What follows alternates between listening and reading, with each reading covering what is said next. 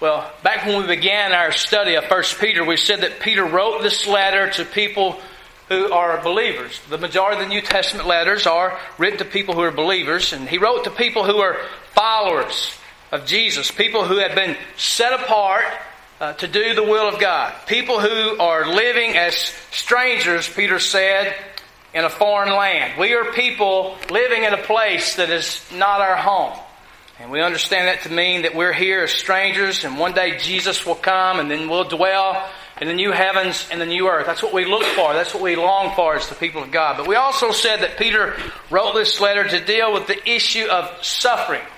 Uh, people uh, were suffering. And uh, I think I said this. Uh, there was some suffering maybe to the point of physical suffering, but the majority of the suffering that was going on in this time was what we might call social suffering. People were being persecuted for their faith, and socially they were kind of outcast. They might not have been able to get work or jobs, and, and just many different things happened, but nonetheless, the people were being persecuted. And Peter wrote to encourage believers as they face suffering. And this applies to us. This is not some letter that applies to people that live back in uh, New Testament times, but this is for the church today. And so, beginning today in verse 13 of chapter 3 here, Peter has reached his main purpose for writing uh, this letter to teach, to comfort, and to strengthen persecuted believers. And beginning in this verse, verse 13, and going all the way through chapter 4, uh, verse 19, Peter addresses specifically the issue of persecution for being a Christian. the suffering Peter has in mind is uh, not the sufferings we all experience because we live in a fallen world. We suffer, right?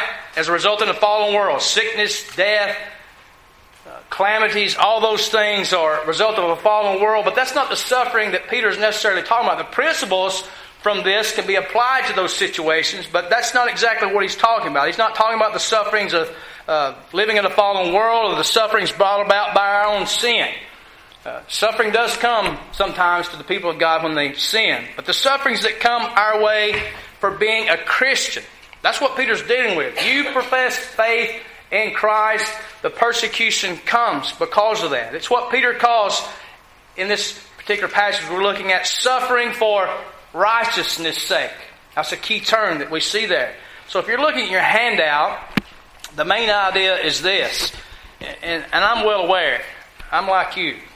That word suffering, yeah, as much as I can get away from that, that's what I, I want to do. And you're looking at this main idea going, you've lost your mind. It's not my idea, that's what's in the text, and that's what we're going to see today. Suffering is the path to blessing. Suffering is the path to blessing. So look at verses 13 through the first part of verse 15, we see the first thing we'll look at is honoring Jesus as Lord. Honoring Jesus as Lord. He says in verse 13, Now, who is there to harm you if you are zealous for what is good? The first thing we want to look at there is that word good. That kind of captures our attention. The word good is the same as the word good that was used in verse 11, and both are the same as the word righteousness that are used in verse 14. So both the word good and righteousness here, here's what we need to understand. Both these words refer to godly behavior, living out the Christian life, living for Jesus, living in a godly manner. So that's what he's talking about there. Now, who is there to harm you if you're zealous for what is good? For who's going to harm you if you are zealous for living a godly life? In verse 13, Peter's using this is a rhetorical question to motivate the thinking of a believer. I don't want to insult your intelligence, but in case someone's wondering, what is a rhetorical question? That's a question that's asked of you that doesn't require a verbal response. It's a question that causes you to think about what's going on. So it's a rhetorical question. When we first look at this question, we lean toward this idea. When we just casually read that, we just kind of miss the idea that's going on here. We lean toward this idea. If the believer does good and lives godly, he has nothing to worry about. No harm will come to him. When you first read that, that's what you think, right? Just on the surface, that's what Peter's saying. Who is there to harm you if you are zealous for what is good? Now, my question for you is this Do you really think that if you do good, if you live godly, you'll be liked by everyone and no persecution will come your way? Do you believe that? And that's not what this question is being presented us to as. In other words, people who usually treat believers well if they practice what's good, or you shouldn't normally expect harm for godly behavior. That's what we think when we read that question. Peter's not promising that believers would escape persecution and harm in this world if they live godly. That's not what he is promising. And here's what I want to make sure you understand. It would be wrong to think of Peter's question in terms that Peter is speaking of the present life as well. I'll explain that as we go. If Peter's not referring to the present life, then what is he talking about? Peter is assuring believers that nothing can, in the end, harm them if they continue to live godly. That's the promise he's making. Believers will suffer, suffer persecution now, but that persecution is temporary, but ultimate permanent harm for living godly will not come to the believer in the end. You will suffer now. But ultimately, in the end, you will prevail. No harm will come to you for living, pursuing a godly life. In the end, you will be preserved. No harm is going to come to you. You'll be persecuted now, but in the end, that's what you look to. Believers suffer now, but that's temporary, but ultimate permanent harm for living for God will not come to the believer. Let me read you from the book of Romans to help us kind of connect that. Romans chapter 8, uh, verse 31. This is a passage that we're all familiar with uh, to a certain degree. Romans 8:31 says, "What then shall we say to these things? If God is for us, who can be against us?" Right? Verse 35, "Who shall separate us from the love of Christ?" Listen carefully. Shall tribulation or distress or persecution or famine or nakedness or danger or sword. Verse 36, as it is written, For your sake we are being killed all day long. We are regarded as sheep to be slaughtered. Verses 37 through 39. No, in all these things we are more than conquerors through him who loved us. And listen what he says next. For I am sure that neither death nor life nor angels, nor rulers, nor things present, persecution, nor things to come, nor powers, nor height, nor depth. And those words there are used to say whatever you can think of up here, whatever you can think of down here, and everything in between. Nothing. Nothing else in all of creation will be able to separate us from the love of God in Christ Jesus our Lord. You will suffer now at times for being a Christian, but ultimately in the end you will prevail. That persecution will never separate you from the love of God. Peter wasn't saying that believers face no opposition for being followers of Jesus. His point is that no one can ultimately, finally overcome believers because God will preserve us. He will vindicate us on the last day. It's going to happen now, right? But in the end, God will persevere us. That persecution that we suffer now can never separate us from the love of God, which is in Christ Jesus. So, in other words, Peter is saying your blessing is not necessarily now, but it's when? In the end. That's what we look to. Peter actually says, in spite of present persecution, the believer is to be, in verse 13, notice what he says, zealous for what is good. Zealous for godly living, even though I may be persecuted for that. that. The idea is that the believer is to be passionate about godly behavior. He's to strive for it with all his heart. Can I tell you something? That's the expectation of everyone who claims the name of Jesus. The Bible says we are to be zealous for godly living. We hear the gospel, we repent as the gospel requires us to, and we trust in Jesus. And then there's this life of pursuing godliness, and not only pursuing it, but we're to be zealous, we're to be passionate about it. That is the normal Christian life. That's not the super spiritual Christian. Some of us are sitting here, we think about this person in our life, and rightly so, that is really super spiritual, right? Man, he is zealous for Jesus. That's good. But the Bible doesn't give exceptions to the rest of those of us who look at them. All of us, every Christian is to be zealous for godly living. And that excludes no one. Look at verse 14. So maybe getting that question its proper perspective and understanding. Notice what he says in verse 14. But even if you should suffer for righteousness' sake, you will be blessed. Have no fear of them, nor be troubled. Peter says here that having a zeal for righteousness is certainly not a guarantee against suffering. Living good, living for Jesus, the Bible never says if you trust Jesus, life will be a bed of roses, right? We, we need to quit telling people that. When they come to Jesus, we need to tell them what has happened to them, and we also need to be honest with them and say, listen, here's what you can expect if you follow Jesus. Your life is not going to be a bed of roses. The word but here does not provide a contrast, but it's, it's a clarification in this particular context. Excuse me, it could be translated without a doubt. It's very likely that living a godly, righteous life will bring some sort of suffering. Verse 14 does not contradict verse 13. But even if, without a doubt, but even if you should suffer for righteousness' sake, you will what? You will be blessed.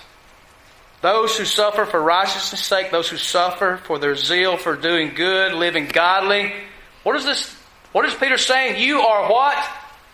Blessed. Blessed does not suggest the result of happiness. How many of you ever been suffering and been happy about it? I don't think I see a hand. You know, if there is one, we'll we'll get you some help afterwards. It's not suggesting happiness. When you suffer for being godly, you will not feel happy, right? I don't care who you watch on TV.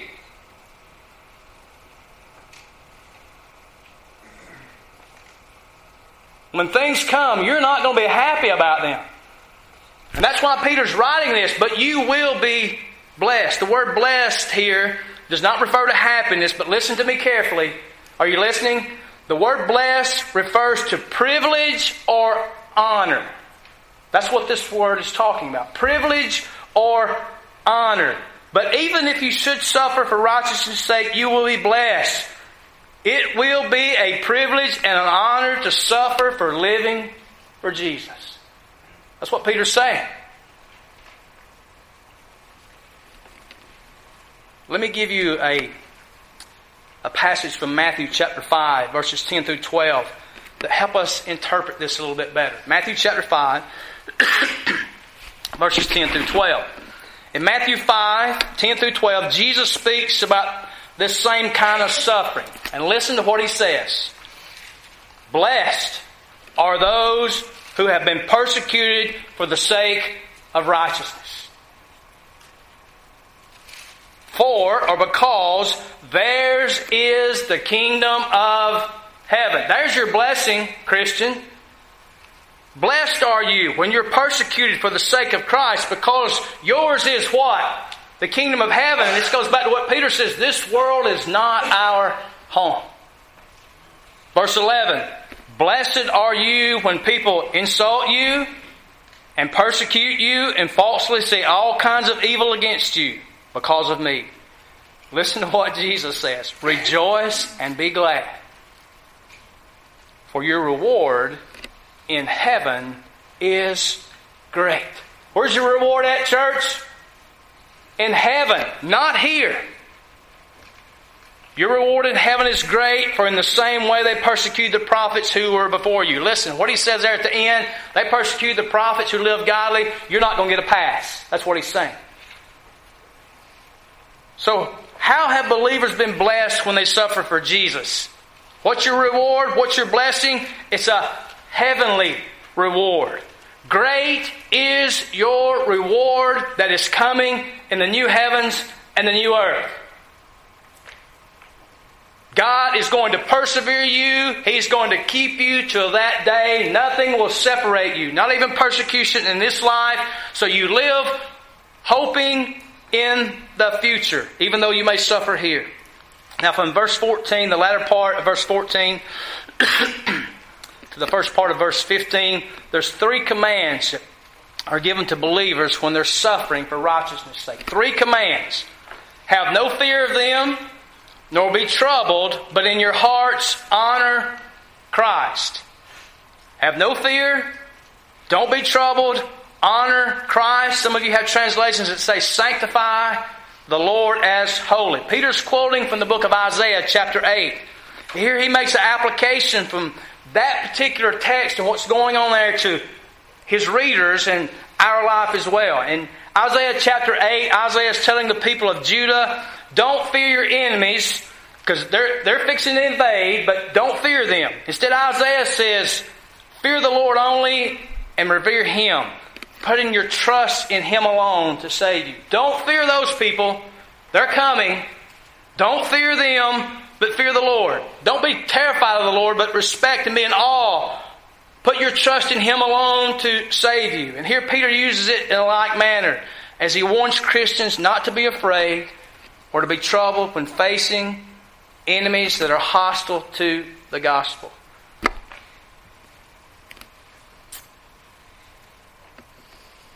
I always want to be careful when I say this because I don't want to be a doomsday prophet.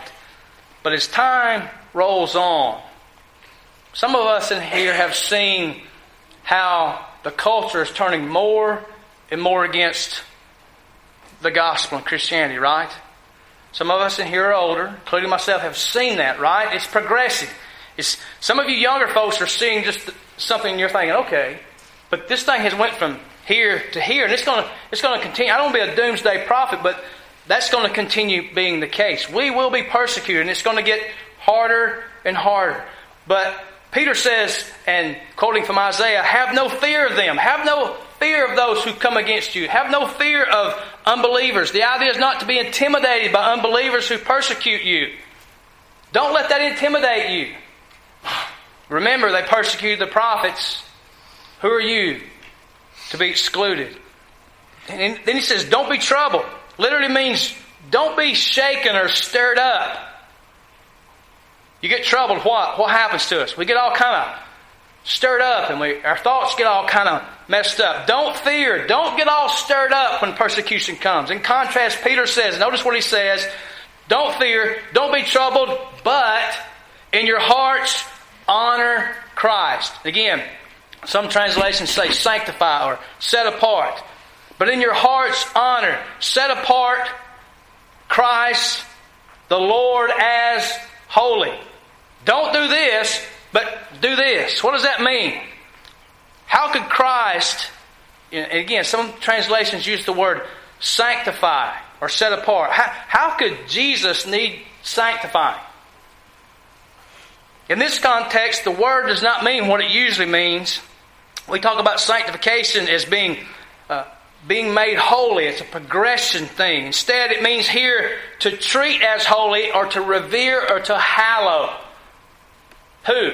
In your hearts, Jesus Christ as Lord. Revere, hallow Him, honor Him, sanctify Him, set Him apart in your hearts. Let me stop right there. Does that kind of indicate to us that professing to be a Christian is not just a casual thing? It's not just a flippant thing that we say, yeah, I trusted Jesus at some point in time. What does this verse tell us? That if we know Jesus, there's something about Him in our lives. We set Him apart. We sanctify Him in our hearts. In Matthew chapter 6, verse 9, it says, Hallowed be your name. It doesn't mean that we're making Jesus' name holy because His name is already holy. We're simply treating it as holy. Verse 15 says, Honor Christ the Lord as what? Holy. If we're to honor Him as holy and we follow Him, how do we honor Him in our hearts? By being what? Holy. The believer is to honor, he's to set apart Christ. Notice the next two words the Lord. For the believer, Lord means that we submit to His control, His instruction, and His guidance. In other words, it says, Jesus, you've got it all. And again, as someone who would profess Christ, this, this gives more meaning than just making a flippant profession of faith and getting your get out of hell free card. It means that your life is transformed. Something happens to you. Your life takes a different direction. Notice where we do this. In your hearts, honor Christ. Honoring Jesus is not just an external thing. Can I say this? Salvation is not a behavior. It's not just to modify behavior. You know, we have this idea if we can just get them to act right, everything will be okay. The problem is people don't act right very long if they're not saved. We honor Christ in our hearts. Honoring Jesus Again, it's not just external, but you honor Jesus where? On the inside. The idea is that of being a true worshiper of Jesus. That's what that's talking about. You are a true worshiper, follower of Jesus. True worshipers, they honor Jesus as what, church? H O L Y. Holy. If Jesus is holy and I follow Jesus, then my life should be what? Holy. And you do this even, Peter says, when you're facing suffering and persecution. When you do this, you realize that Jesus, not your human enemies, is in control of all things. He alone is Lord. He is the only one who is to be feared.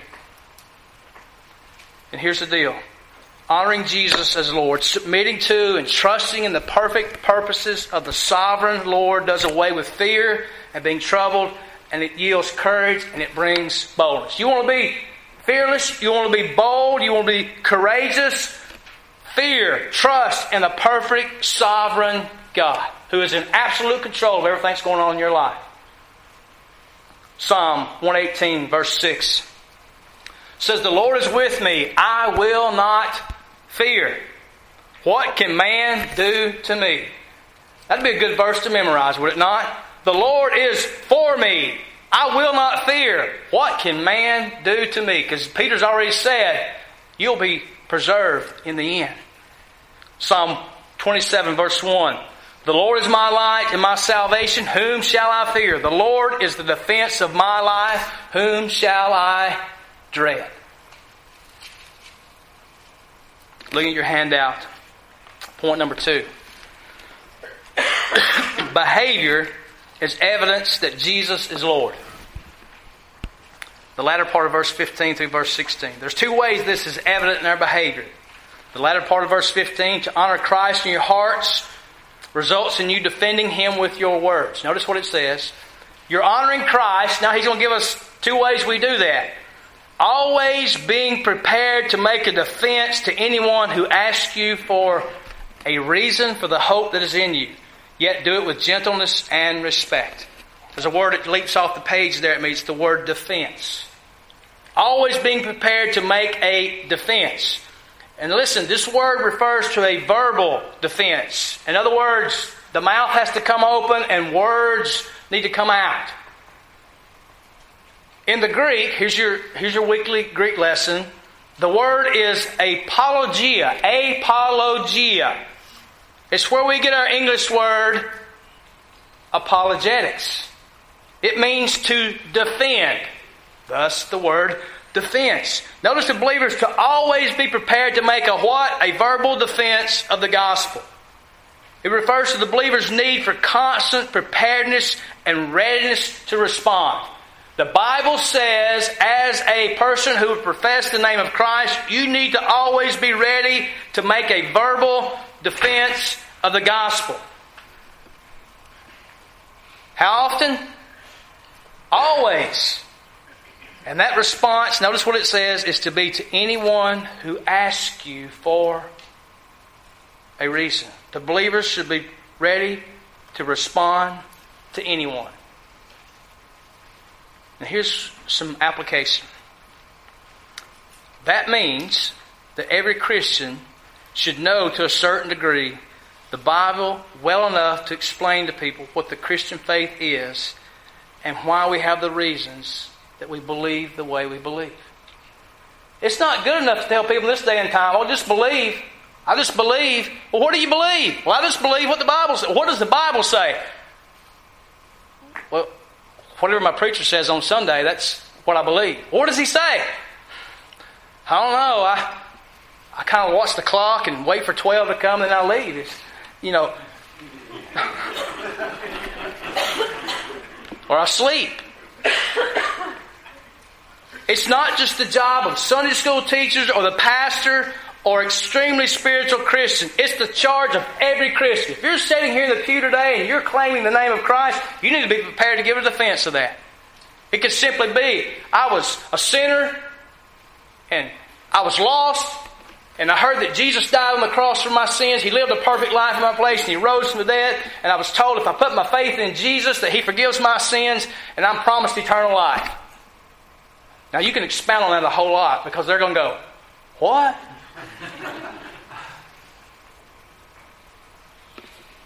Notice that the gospel is identified as the hope that is in you. It describes our confident faith in God and the anticipation of the future blessings that He has toward us. Chapter 1, verse 13 says, Set your hope fully on the grace that will be brought to you at the revelation of Jesus Christ. Set your hope where, church? Set your hope where, believer? On the revelation of Jesus Christ. Jesus is coming. That's what we're looking for. That's what we're hoping in. And then in verse 3 of chapter 1, he calls it a living hope. And that means that hope is thriving even under persecution. And notice this hope is so countercultural. Notice there that believers will take notice of it. Look there, it says, anyone who asks you for a reason for the hope that is in you. Peter assumes that unbelievers will see your life and be able to notice something different about you. Right? And what do most curious people ask when they that, when they act, think you're acting kind of different than everybody else? What do they do? Peter says they ask for a reason for the hope that is in you. He assumes that people are going to be looking and they're going to go, Help me out here. You're different. Now, here's my question as a point of application. I think you figured out now most of my application is question. I want you to ask yourself questions to apply this. Do unbelievers see and take note of your life? Do they? In the workplace, at school, in the community, in your family, do they, do they look at your life and do they take notice of that? If they don't, the reason could be that your life hasn't been transformed by the hope in God that comes in the gospel and the future heavenly inheritance that He's promised to you. That could be the reason. Although the believers to make a defense of his hope, Peter clarifies just what kind of attitude we're to have. Notice what he says. You make a defense, right? Which means we got to do what, church? We got to open our mouth and, and words come out because we, we know the Bible relatively well. We, we pay attention in Sunday school. We listen to the preaching of the Word, and we're, we're being uh, growing in our faith and understanding of the Bible and the believers to make a defense of their hope. And Peter clarifies just what kind of attitude we have when we do that. Yet do it with what? Gentleness and respect. The attitude is to be one that is humble and courteous and not prideful. You don't look at people who are lost and look down your nose at them and going, hey, I'm a, I'm a holy man and you're not. That is never to be the attitude that we are to have. We're to be humble and courteous and not prideful. We're not to be arrogant and haughty. You know what that does to your witness? Man, that guy will cut you off in a heartbeat. He'll have nothing to hear of what you have to say. If you plan on witnessing like that, you're better off not opening your mouth and doing harm to the gospel. Listen, you're not in this to defend the gospel to win an argument. Because when you win the argument and you walk away, what's the result? You won an argument and a guy walks away lost. There's no worth in winning an argument and losing the opportunity to represent Christ well. The second result of honoring Christ in our hearts is living for Him with our lives. Notice it says, have a good conscience so that when you are slandered, those who, excuse me, revile your good behavior in Christ may be put to shame. Have a good conscience. This, the idea here is It's the human sense that God gives to every person to warn them that they're what? You're doing wrong. Your conscience either does what? It accuses you, right? Or it excuses you. When Peter speaks of a good conscience, he's referring to the relationship that you have with Jesus.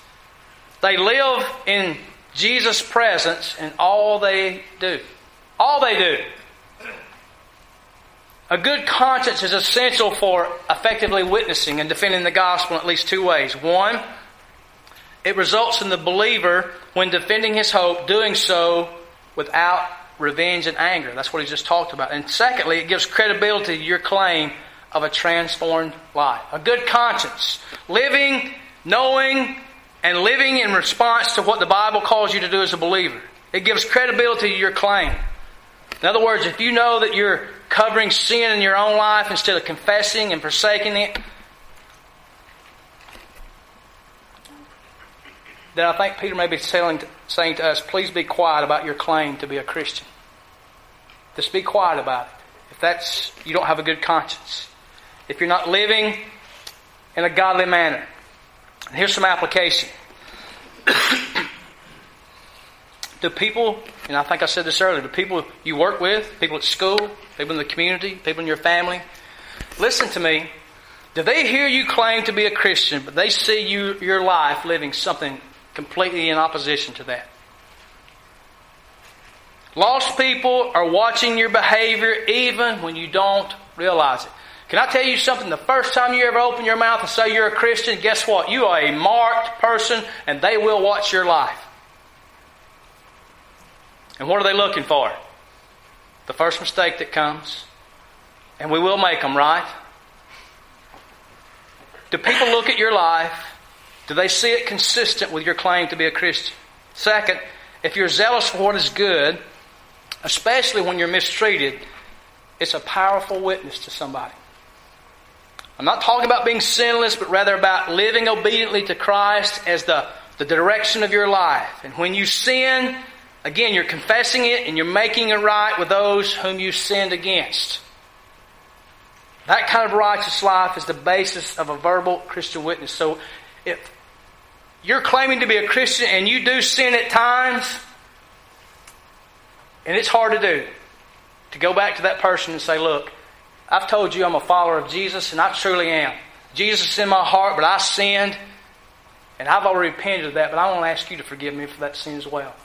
And guess what they're going to do? They're going to look at you like, what? But what does that give credibility to? A transformed life.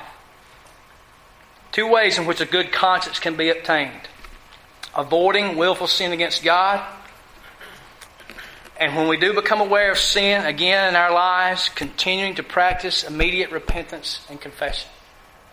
Because you know what happens if you have sin in your life and you don't, you let that thing linger? It builds and it builds and it builds. Why should the believer have a respectful defense of this hope and a good conscience? Verse 16, so that when you're slandered, those who revile your good behavior in Christ will be what? They'll be put to shame. Slander refers to evil speaking, Revile refers to threats, insults, or mistreatment with words. And notice slander and reviling are a result of what? Your good behavior, living godly in Christ. So, living godly is going to bring some what? Some persecution. There will be those who simply can't understand why you act the way you do. Sometimes they won't like it, and they will persecute you. So, why should you keep your good behavior in Christ? Verse 16 those who revile your good behavior in Christ, they'll be put to shame. Here's the deal. Someday, the Christian's enemies will be put to shame. That's the promise of Scripture. It's going to come. It'll either happen in this life, when our good behavior exposes the lies of those who slander us, or at the judgment when God calls them into account. Those who do evil will suffer, either here or in eternity. Live godly, live a righteous, godly life. And we saw last week that we're not to seek revenge because God is ultimately the one who what? Who will judge them. He'll either judge them now or ultimately in the end. Now, last week, verse 12 says that the, Lord, the face of the Lord is against those who do evil.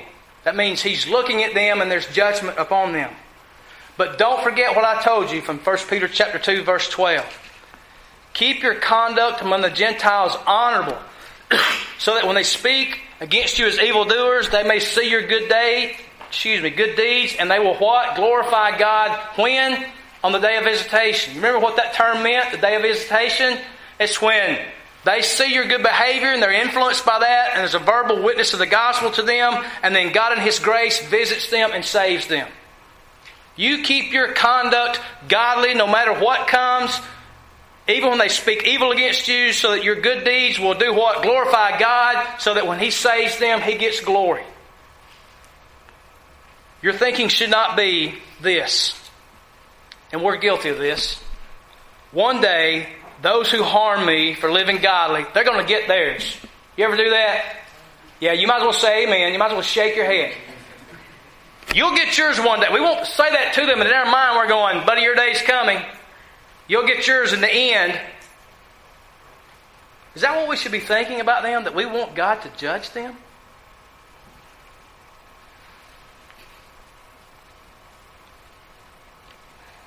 You're zealous for godly behavior because your behavior just might be what God uses to draw your persecutors to Christ in salvation. We should never think we want people to get what they deserve. How many of you want what you deserve? I didn't think so. We shouldn't want anybody else. Verse 17, quickly. Peter gives us the reminder for doing good. For it is better to suffer for doing good, if that should be God's will, than for doing evil. Peter makes it clear sometimes it's God's will that we suffer for doing what is right. It was God's will that Jesus suffered for doing good, right? Sometimes it's God's will that we suffer for doing what is right. Some Christians experience more persecution than others, but all are promised if at some point in time in their lives they will suffer. Listen to this 2 Timothy chapter 3 verse 12. Indeed, that's a word we don't kind of use in the country, right? I never heard nobody say indeed. Of course. Absolutely. Indeed. All who desire to live godly in Christ Jesus will be persecuted. Did you hear that? All who desire, who have the bent, who are zealous to live godly in Christ Jesus, you will be persecuted. Write it down. It's coming. Peter says that Christians must not suffer for doing wrong, but rather for doing what? Good. You don't want to suffer for doing wrong, you want to suffer for doing good. That sounds kind of like what he said in chapter 2, verse 20. well, what credit is it if when you sin and are beaten for it, you endure? But if when you do good and suffer for it, you endure? This is a gracious thing in the sight of God. Did you hear that? Blessing and gracious things when you suffer. You may be asking, why is it better to suffer for what is right than for what is wrong. Suffering for what is wrong will harm your witness in the name of God among believers. Suffering for what is right can lead unbelievers to faith in Jesus or maybe shame them for slandering you. And don't forget, part of your calling to salvation involves suffering unjustly. You are called to this. Notice it says, if that should be God's will. Christian, you're not experiencing suffering, nor will you ever experience suffering if it were not the will of God for you. That's hard for us to get our mind around, right? When you suffer for being a believer, most of the time we think, why is God letting this happen to me? He's allowing it to happen. It's His will, but He has a purpose in that. This should bring us comfort, right? you're going, no. It does when we combine it with Romans chapter 8, verse 28. And we know that for those who love God, all things work together for good. For those who are called according to His purpose. How many things, church? All things. Suffering in your life or living for Jesus works good. So, how do we apply this? Here's what Peter's telling us. If we're struggling today because we're being persecuted for putting our trust in God, who loves you as his child, remember, he's working all those things for good. And then ultimately, you're going to be blessed in the end, right? Because your reward is not here, it's where? The kingdom of heaven. Now, here's my question for you as we close. Along with myself, would you examine your own life? Walking back through this briefly, are you zealous for righteous living? Even when you're mistreated?